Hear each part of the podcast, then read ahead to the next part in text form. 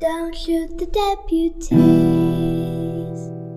Hello and welcome to Don't Shoot the Deputies, a podcast run by two deputy heads living on opposite sides of the country. At the time of this recording, it's May half term of 2021. Hello, Steve. Are you enjoying the opportunity to slow down during the break? Hello, Russell, and welcome to all our listeners. Absolutely, I am. And it's always a lot better to just take a slower pace during half term, enjoy some time with the family, and meet up with some friends. How about you? Yes, my parents are currently staying with me, Steve, and I hadn't seen them in nine months. So it's really nice to take some time out, enjoy this break with them after a really busy half term. And this idea of slowing down is the theme of our podcast today. We're joined by an author and speaker, Carl Honore. Now, just to explain the background to why we approach Carl, it all stems from our other episode with Mary Myatt. Listeners will know we love Mary's blogs, and in one of them called Curriculum Pace, she quoted Carl at the start. And the quotation was this The slow philosophy is not about doing everything in tortoise mode.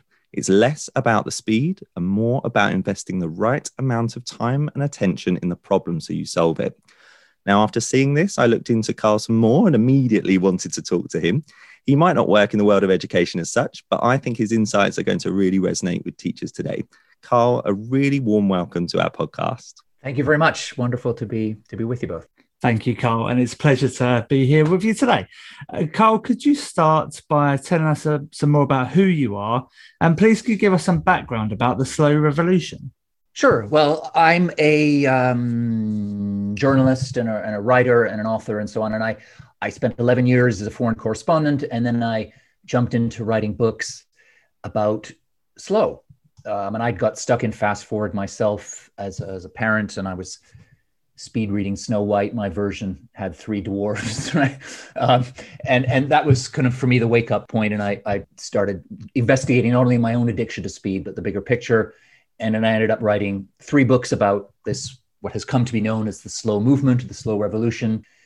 And my most recent book is my fourth book is about aging and attitudes to aging. Uh, so I my second book actually is called Under Pressure, and that is all about education and parenting through a slow filter. So even though I don't work as a teacher, I come from a teaching background. My parents are both teachers. My brother's a teacher. I have done some teaching myself, and I do a lot of work with schools and parents and communities and so on. So it's very much on my radar what the obsession with speed and busyness and distraction does to our us as families and parents and schools, and especially, of course, what it does to children. And I think that the slow creed is a way out of this. And as the quote you cited at the beginning of the podcast underscores, slow is not, you know, I'm not an extremist of slowness. I love speed. Faster is often better. We all know that. But not always, right? And that's the key really to slow with a capital S. It's about doing things at the right speed. It's musicians talk about the tempo giusto, the correct tempo for each moment. So sometimes fast, sometimes slow, and all the different speeds, cadences, rhythms, and tempos in between. But ultimately, I think when you drill down deeper into slow, it's a it's a mindset. It's about being present. It's about being mindful. People often use that word. It's about giving yourself fully to the moment. It's about yeah, giving everything the time and attention it deserves. Ultimately, slow is about doing everything not as fast as possible, but as well as possible. A really, really simple idea, but an immensely powerful and and a revolutionary one because in a, in a world addicted to speed slowness actually is a superpower. And i think that is especially the case when it comes to the classroom. Great. And it's about enjoying that journey as much as the destination right? That's that that sort of seems such a key part to this because i know you know i'm thinking about myself here things as simple as the podcast which is always been about just joy and love for us you know just talking to people and being present. As time's gone on and we've kind of tried to keep to a schedule, you know, our two weekly episodes. I'm conscious sometimes that I'm all revved up in my head just before an episode and you know, I'm already thinking about the production bit. I'm like, stop, Russell, just enjoy the enjoy the conversation, you know, this moment that we're in right now. So I really, I really relate to that. Now, when I heard all of this um, for the first time, I thought this this totally applies to the world of education. Speed, efficiency, you know, they're, they're key to what we do in schools, I think. So it'd be fascinating to use this opportunity just to reflect on these principles of, of the slow movement and how they might influence uh, our listeners who tend to be teachers, leaders, everyone working in education. In your book, In Praise of Slow, which I'm sort of working my way through at the moment, Carl, and really enjoying, you talk a lot about relationships that comes up at, in various sort of parts of the book. And that might be a nice place to start. So we've often spoken to teachers who say that their relationships at home suffer because of the demands of their job. Is this something you've seen a lot in your work? And what do you see that we can do about this issue? I do. I mean, I think it, relationships are the cornerstone, well, of everything, right? That's what, if that, if the pandemic has taught us anything, it's the thing that we find that we cherish most and that we find that makes us most complete and whole and gives life its meaning and texture our relationships that's what we're all yearning to get back to is face-to-face contact and i do think that that's one of the things that we sacrifice most on the altar of speed is relationships we lose the time we lose the presence we lose the energy just to be with other people and to build those strong relationships. And i think teachers are very often on the the bleeding edge of that because of the whole accelerated nature of the education system. They just get the, the, the space for teachers to build the relationships within the classroom with their pupils between teachers or among teachers within the staff room and then at home as well i think. That cornerstone that backbone of career success and just general well-being gets blown away in all of the speed so what are the, some of the things that you can do to claw back that time and space at home particularly you asked about home and teachers mm. i think well for a start you can and this is something you're seeing not just in the schooling world, but right across the corporate world, especially out of the pandemic, is realizing that you have to draw lines. There have to be boundaries where, where work cannot go any, you know, it cannot penetrate and percolate any further into a private life. So teachers have to have the freedom and the space to say, up until here and no further. You know, I, I will be reachable in these hours, but not in the other hours, whether that's from other other staff members, uh, the head, or parents, even, right? So you have certain times that are blocked off when a teacher at home is just free to be at home, fully 100% at home, away from the coal face and able to invest in the relationships on the home front. So I think that's super important, you know, rethinking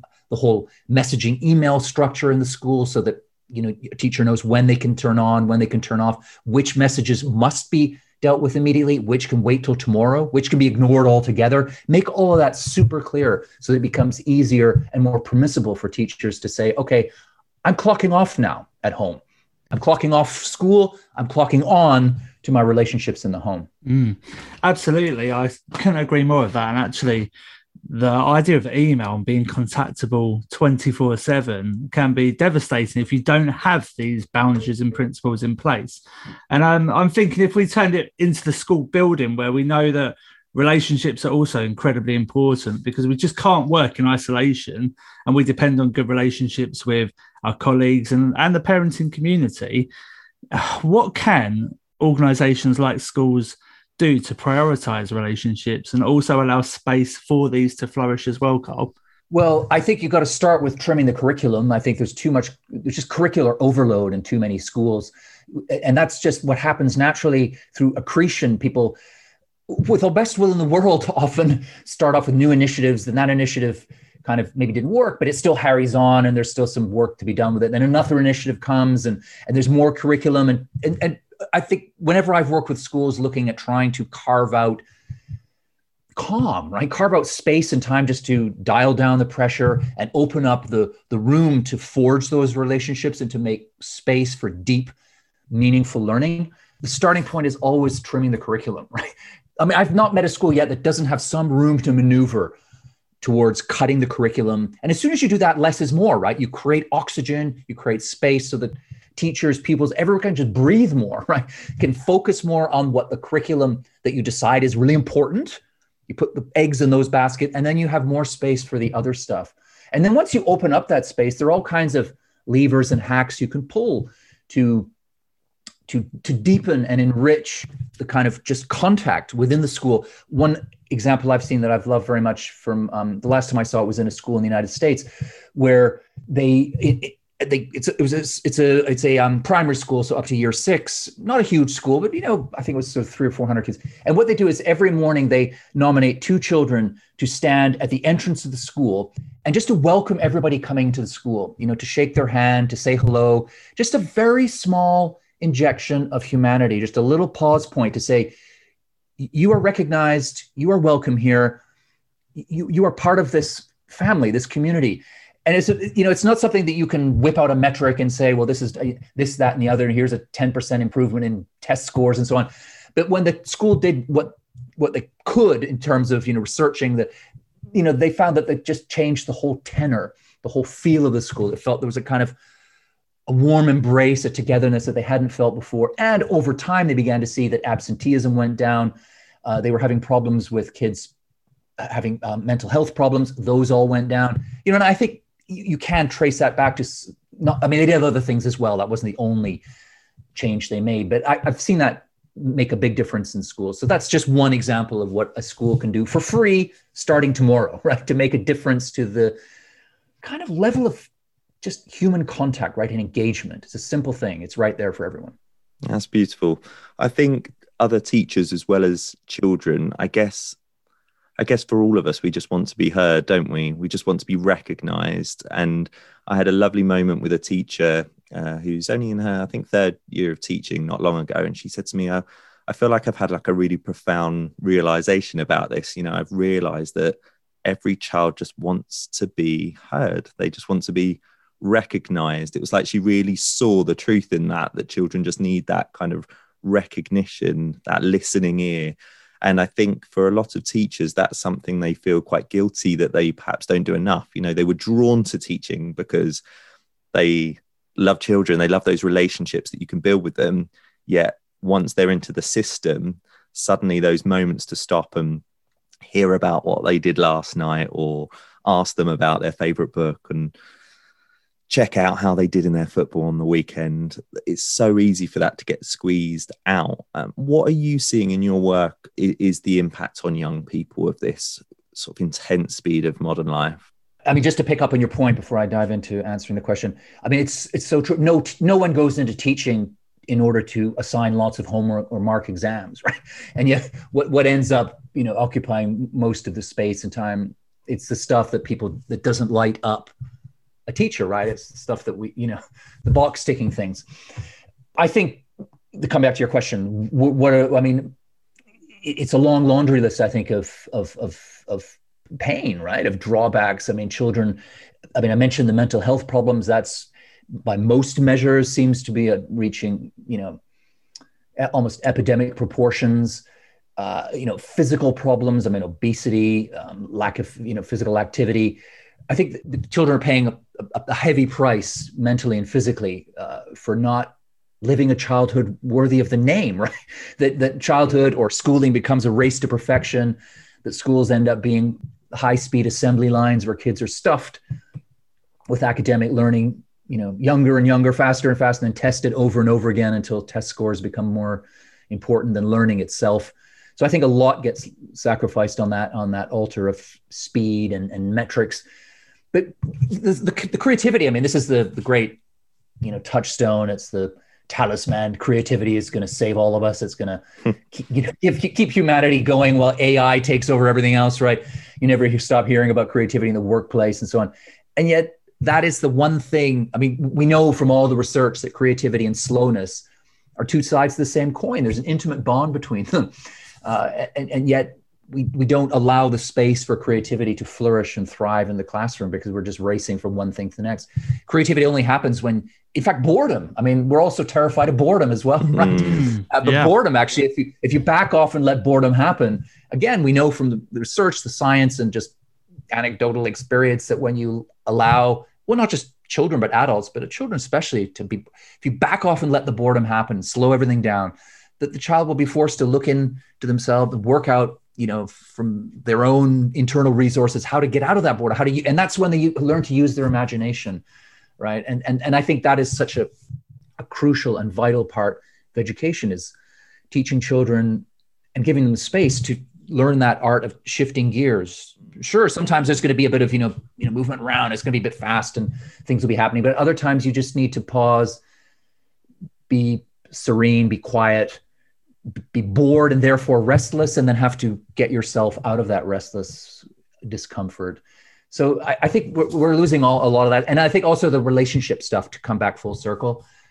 you know that that again is I mean, just simply the ability to listen, right? Which again is something I think we've lost as a society. This is not just something that's going on within schools, right? People are so distracted, they're so pumped up on adrenaline, they're so overstimulated, they're so underslept, they're so stressed that they can't focus, right? And, and focus on what other people are saying. And so often when we're supposed to be listening, and you see this in schools, whether it's from the teacher, it's the people, people aren't really listening. They're thinking about Mm. something else, or they're waiting for, they're just reloading, you know, waiting for the other person to take a breath so they can jump in and say what they want to say. So I think we lose the the, the, the, the, the, the art of listening as well, which is the key to so much learning and connection and, and meaning and so on. So, I mean, that's it's the list is longer, but those are some of the big losses I think that we we're suffering now is, is in this uh, roadrunner approach to child rearing. Absolutely. And I feel like we are going full circle here because if we come back to Mary's blog where she quoted you, Carl, she's making the case that depth is more important than pace when it comes to learning. So, what do you think might be the impact on young people if schools try to do less instead of storming through a curriculum at an incredible pace? I think you'll you will, we would see a a glorious renaissance of education because I think one reason we lose kids is that we bore them in the wrong kind of way. We snow them with facts, with fast chunks of curriculum. And that's just, that's like fast food, right? It's Mm. ultimately unsatisfying. It's not nourishing. It leaves you sluggish and switched off. And so I think teachers, pupils, I mean, many of many of us in the education system are are just going through the motions, right? And that I think that explains a lot of the disengagement you see in the classroom, a lot of the acting up, a lot of the poor behavior, a lot of the lack of learning and focus. But if you slow down and do less and go deeper on the things that you you choose to to focus on, then that's when children will will light up, right? That's when Mm. you're going to spark their curiosity. You're going to give them the freedom to play with ideas, to go down a rabbit hole, get lost, have to back up, uh, learn their own lessons, put a foot wrong, all that stuff that is that's the stuff of life, right? That's what's going to get you to through every stage of your life after you leave school. If you give them that at the start, you're going to engage them. You know, they're going to want to look, they're going to look forward to coming into school and they're going to talk about what they're doing at school with their parents and friends outside school. It's going to be something that you know, their, their world will move from a kind of crinkly, jerky black and white film to technicolor Dolby surround sound, right? Which is just so much more engaging in every way. So less is more, right? I mean, the old phrase that goes back, you know, however long. That's if you do less, you do it better. People are gonna, you're gonna take people along with you. Absolutely. Yeah, there's a beautiful quote from cognitive scientist Willingham who says, um, memory is the residue of thought. And you had me think about that there, which is that if children don't have that space to really ponder on on the information they're kind of digesting and exploring that they're not really learning you know it's surface level which is what i think you're saying there that you know i want my pupils to be deeply knowledgeable i want them to know lots of stuff i think that's important but i want them to know I, I would prefer for them to know a lot about fewer things than to have this kind of surface level knowledge of lots of things. And yeah, it's really challenged me to think because Steve and I have both been involved in curriculum design, and Mm. I feel like I've put in a better curriculum than we had before. But I still think there are perhaps certain units I've designed where I think I've perhaps just put a bit too much content. Like I want the children to have a bit more space to just dwell and think uh, about big ideas, big concepts, rather than just like you say, the fast food diet of of lots of lots of facts. That's really interesting. Yeah, I mean, the two things I say to that. One is it's the old reflection versus reaction, and we live in a society that venerates and is addicted to reaction. But Mm. reflection is where the is where the music and the magic really happens, especially in the classroom. And to create those spaces, those moments, both at school and away for reflection, that's really going to launch any kind of learning into into into orbit, right? So that that that and and then I think what you said also there about wanting to give children as much knowledge as possible totally understandable. I mean I, I you that's a completely natural impulse. But again you fall into here's another food metaphor right? You fall into the the breakfast buffet metaphor right? Where there's you know 40 dishes and you end up thinking well i gotta have some of that. You come back with a plate piled up you don't finish half of it you go back you you, you end up feeling you get heartburn you haven't really enjoyed anything. That's a little bit what often happens i think in a lot of classrooms when a teacher or the whole school just decides well we've got to get all this curriculum crammed in. Mm-hmm. Yeah. and you end up with you know breakfast buffet heartburn instead of a small plate with four or five carefully curated dishes which are then exquisitely enjoyed and and deeply and meaningfully remembered right in the, in the future. Can i just give you one little thing? What you said there reminding me of something about reflection in the classroom because people often think And this is one of the the taboos that I'm often up against when I'm flying the flag of slow. People think, well, to slow down, it's all or nothing, right? You you have to become the Dalai Lama. It's four hours of meditation a day, otherwise it's nothing, right? But that's not true. Very often, just small injections of slowness, little little pivot points of slow can deliver huge results. So uh, one example that I've seen is um, in, in a classroom, a, a, teacher I know used to, you know, he, he teaches English for uh, sort of 11 to, so year 7 8 9 right? So 11 to whatever that would be 13 14 year olds 15 year olds. And he was finding that whenever he would launch a, a, a throw a question out for debate that it was always the, the, discussion was always dominated by the same coterie of you know the, the kids who because every child is different right? Uh, the, the fast thinkers the extroverts the show offs would always sort of run the show. And so what he decided to do was to institute what he calls the five minute rule. So he now throws out the question and then gives everyone in the classroom five minutes just to slow down, ponder, pause, prepare and marshal their arguments, think over the question, and then opens up the floor. And guess what? Everybody takes part now. You know, the quiet introvert at the back suddenly, who's a little bit of a slower thinker, takes more time to come to the party. He comes to the party now with ideas that you know light up the room right? So it's just the, a little and that's five minutes. It's not five hours. It's not five days right? It's just five minutes that can make a huge difference in a classroom by injecting that little slow moment that little moment of pause and reflection. That's beautiful and it's really supported by what we know about processing time you know? Like you said some children just need a bit more time and just because they need a bit more time doesn't mean they're any less intelligent or that they in fact some of those pupils are our deepest thinkers mm. and like you say just by providing that that bit more time for them to digest the question and to to ponder on it you're going to get much better responses that's really good. Steve, uh, earlier when Carl was speaking about the kind of settling, it had me think of the snow globe metaphor we use quite a lot. Absolutely, yes. No, I do agree with that. So we talk quite a lot, Carl, about how sort of our, our thinking. I really like this the snow globe metaphor, which is that we walk around, and I think this is your point, kind of with it furiously shake shaken up. And then like when we just sit it down, which is really counterintuitive, we see things settle and we get mm. clarity. We can see, we can kind of see through that snow globe. We can see things for what they really are.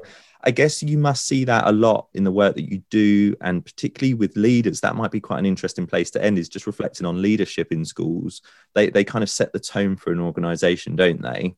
Do you see that when you do work with leaders of, of schools, of companies, of organisations, that when these snow globes kind of settle, that they that their perspective shift, that they get different that they get clarity on on on, on the big issues that are troubling them?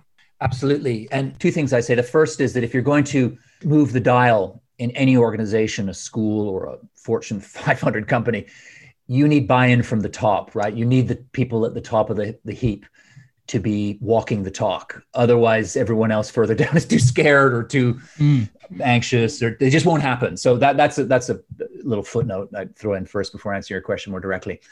Yes, is the answer to that question. So often at the top, when things are just moving around you at 100 miles an hour, it, it's so easy to get stuck in that firefighting mode where you're just putting out a fire here, you're dealing with this here, it's crisis management, it's fight or flight constantly. And you're, you're crowding out the deeper, longer term, joining up the dots thinking that is really what all leadership should be about, right? That's what you're there for ultimately. It's not to firefight. Anyone can firefight it's the other stuff, the deeper, slower stuff. So yeah, anytime I'm working with a school, especially, it's the head you want to get in the room first. You want to have some one-on-one time with, and and and they know this. I mean, I I, I, I seldom turn up and make these points and and people's jaws drop and say, "I've never thought of that before. I've never," because they've all thought this is just obvious. This is all common sense, right? Because anyone who's been alive for a few years knows that you need moments of quiet and calm and the brain shifts into a richer more nuanced more creative mode of thought. Mm. psychologists call that slow thinking right? Everybody knows you know that their best ideas don't come when they're juggling 45 emails. They come in the shower right? Mm-hmm. or, or doing yoga or going for a walk with the dog. So leaders all know this right? It's kind of almost what you're doing is giving them permission uh, to, to take that step to, to create more of those well i'm not saying they have to shower more but you know more of those slow moments where they can tap into that thinking. And you, you know, one way to say it, help them do that is to say, well, look, look at some of the greatest leaders in the corporate world or throughout history have always said that, right? I mean, I mean, Bill Gates used to take two weeks every year one of the busiest men in the world when he was running Microsoft and and go to a cabin in the woods. He called them think weeks, right? To do that big, rich, long term thinking and so on. another quote that I like from the, the business world comes from Warren Buffett, the legendary investor in the United States, who said once that uh, the difference between successful people and very successful people is that very successful people say no to almost everything. Hmm. And I think that's also a really useful uh, life lesson for well for all of us but especially for leaders is to streamline is to focus is to take that slow moment to identify and pinpoint what's really important and then throw yourself into that let everything else go so i so often i'll go into a school especially and, and be talking to a head and you realize that that person has just taken on everything right? They they've got to the top often by being very active people who who you know micromanagers. They want a bit of they want a finger in every pie and they can't let go. You've got to let go. You've got to delegate. You've got to say no. My first book as you said at the outside is called in praise of slow. So easily have been called in praise of no yeah because the slow and no rhyme for a reason. You you can't slow down unless you say no. And and no is a scary word for many people, especially sort of go getting type A, ambitious sorts, right? But no is the secret to, to, to getting stuff done and getting it done well. Because as soon as you say no to something that really doesn't matter, you're saying a really resounding yes to, to something that does. And that's such an important principle for, uh, well, for head teachers, for teach, for everyone, right, in a school and beyond. Yeah, I was just thinking how it takes someone just to be that little bit braver, perhaps, to just do that and say no and slow down and and even the delegation. It really resonates with me in terms of how there can be such benefits in just being that bit braver to go no. You have to explain the no, though. I think, especially at the outset, mm. and you have to explain the slow. I mean, you can't because we're also hyped up and everything is so fast, and that's what we expect as our default option you can't just arrive one day and declare unilateral slow, right? You've got to you've got to yeah. you've got to explain why you're slowing down, why you won't be answering that email at 9 p.m. on a Thursday mm-hmm. night, right?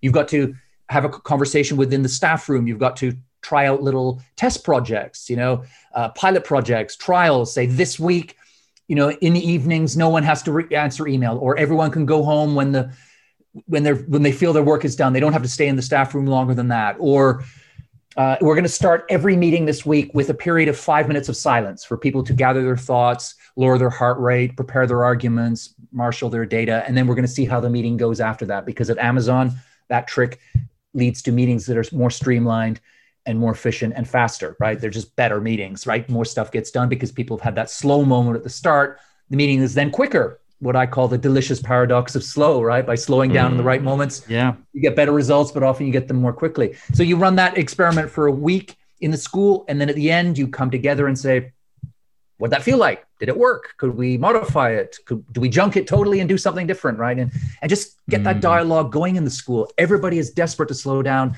You need to break through that wall of silence, and that it's almost like a kind of Mexican standoff. You know, at the end of the good, the bad, and the ugly the three, they're, you know, it's like who's going to slow down first, right? um, and then once one person does or or puts it forward as an idea, everyone else says, "Yeah, I'm desperate to do that as well." And then it becomes easier to just work out the formula of slow that's gonna that's gonna work best in your school. But take try things out. Doesn't have to be all or nothing, and get conversations going. That's that's the way to to tackle this virus of hurry. I've really enjoyed talking to you, Carl, and I just wanted to end by asking you, you know, if I'm a, a teacher or perhaps a leader in a school who doesn't make that kind of final call, I'm not the head teacher, basically. How might I influence uh, my leaders to to consider the the implications of this? I mean, hopefully they'll listen to the podcast. That's a starting point. They should all be listening to this podcast. Thank you. Uh, well, yeah.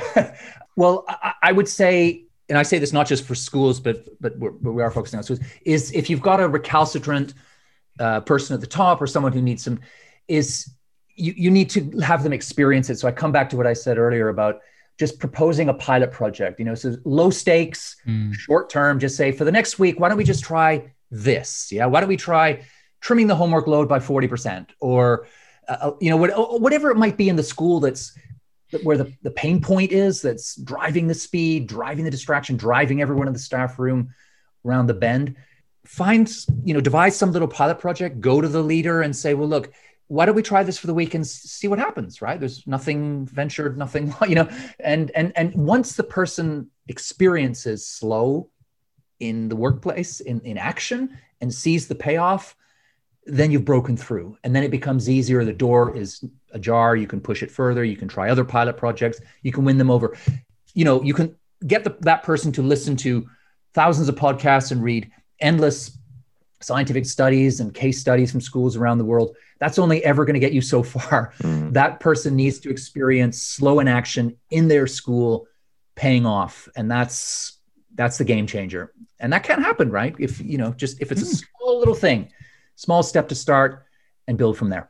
That's great advice. So, where can people find out more about you, Carl? And also, I'd be really interested to know what what's next for you. What are you up to? Sure. Well, I'm easy to find. Just my name, Carl Honore um, dot info, carlhonore.info, and there's everything you could ever, way more than you would ever want to know about me from uh, videos, TED Talks, books. I've just brought out a workbook. My pandemic baby is called 30 Days to Slow.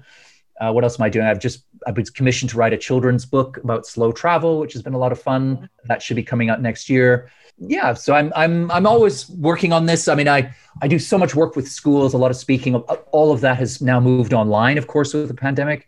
But I'm hoping now that I'll be able to get back into classrooms and back into staff rooms and, and working with teachers face to face again soon. But for the time being, the virtual stuff is um, is plugging that gap nicely too. So um, yeah, so if any schools are interested in going further, than uh, carlhonore.info is, is the starting point. Marvelous. Thank you so much for your time. Awesome conversation. Thank you. Thank you. Been a pleasure from start to finish, guys. Don't shoot the deputy.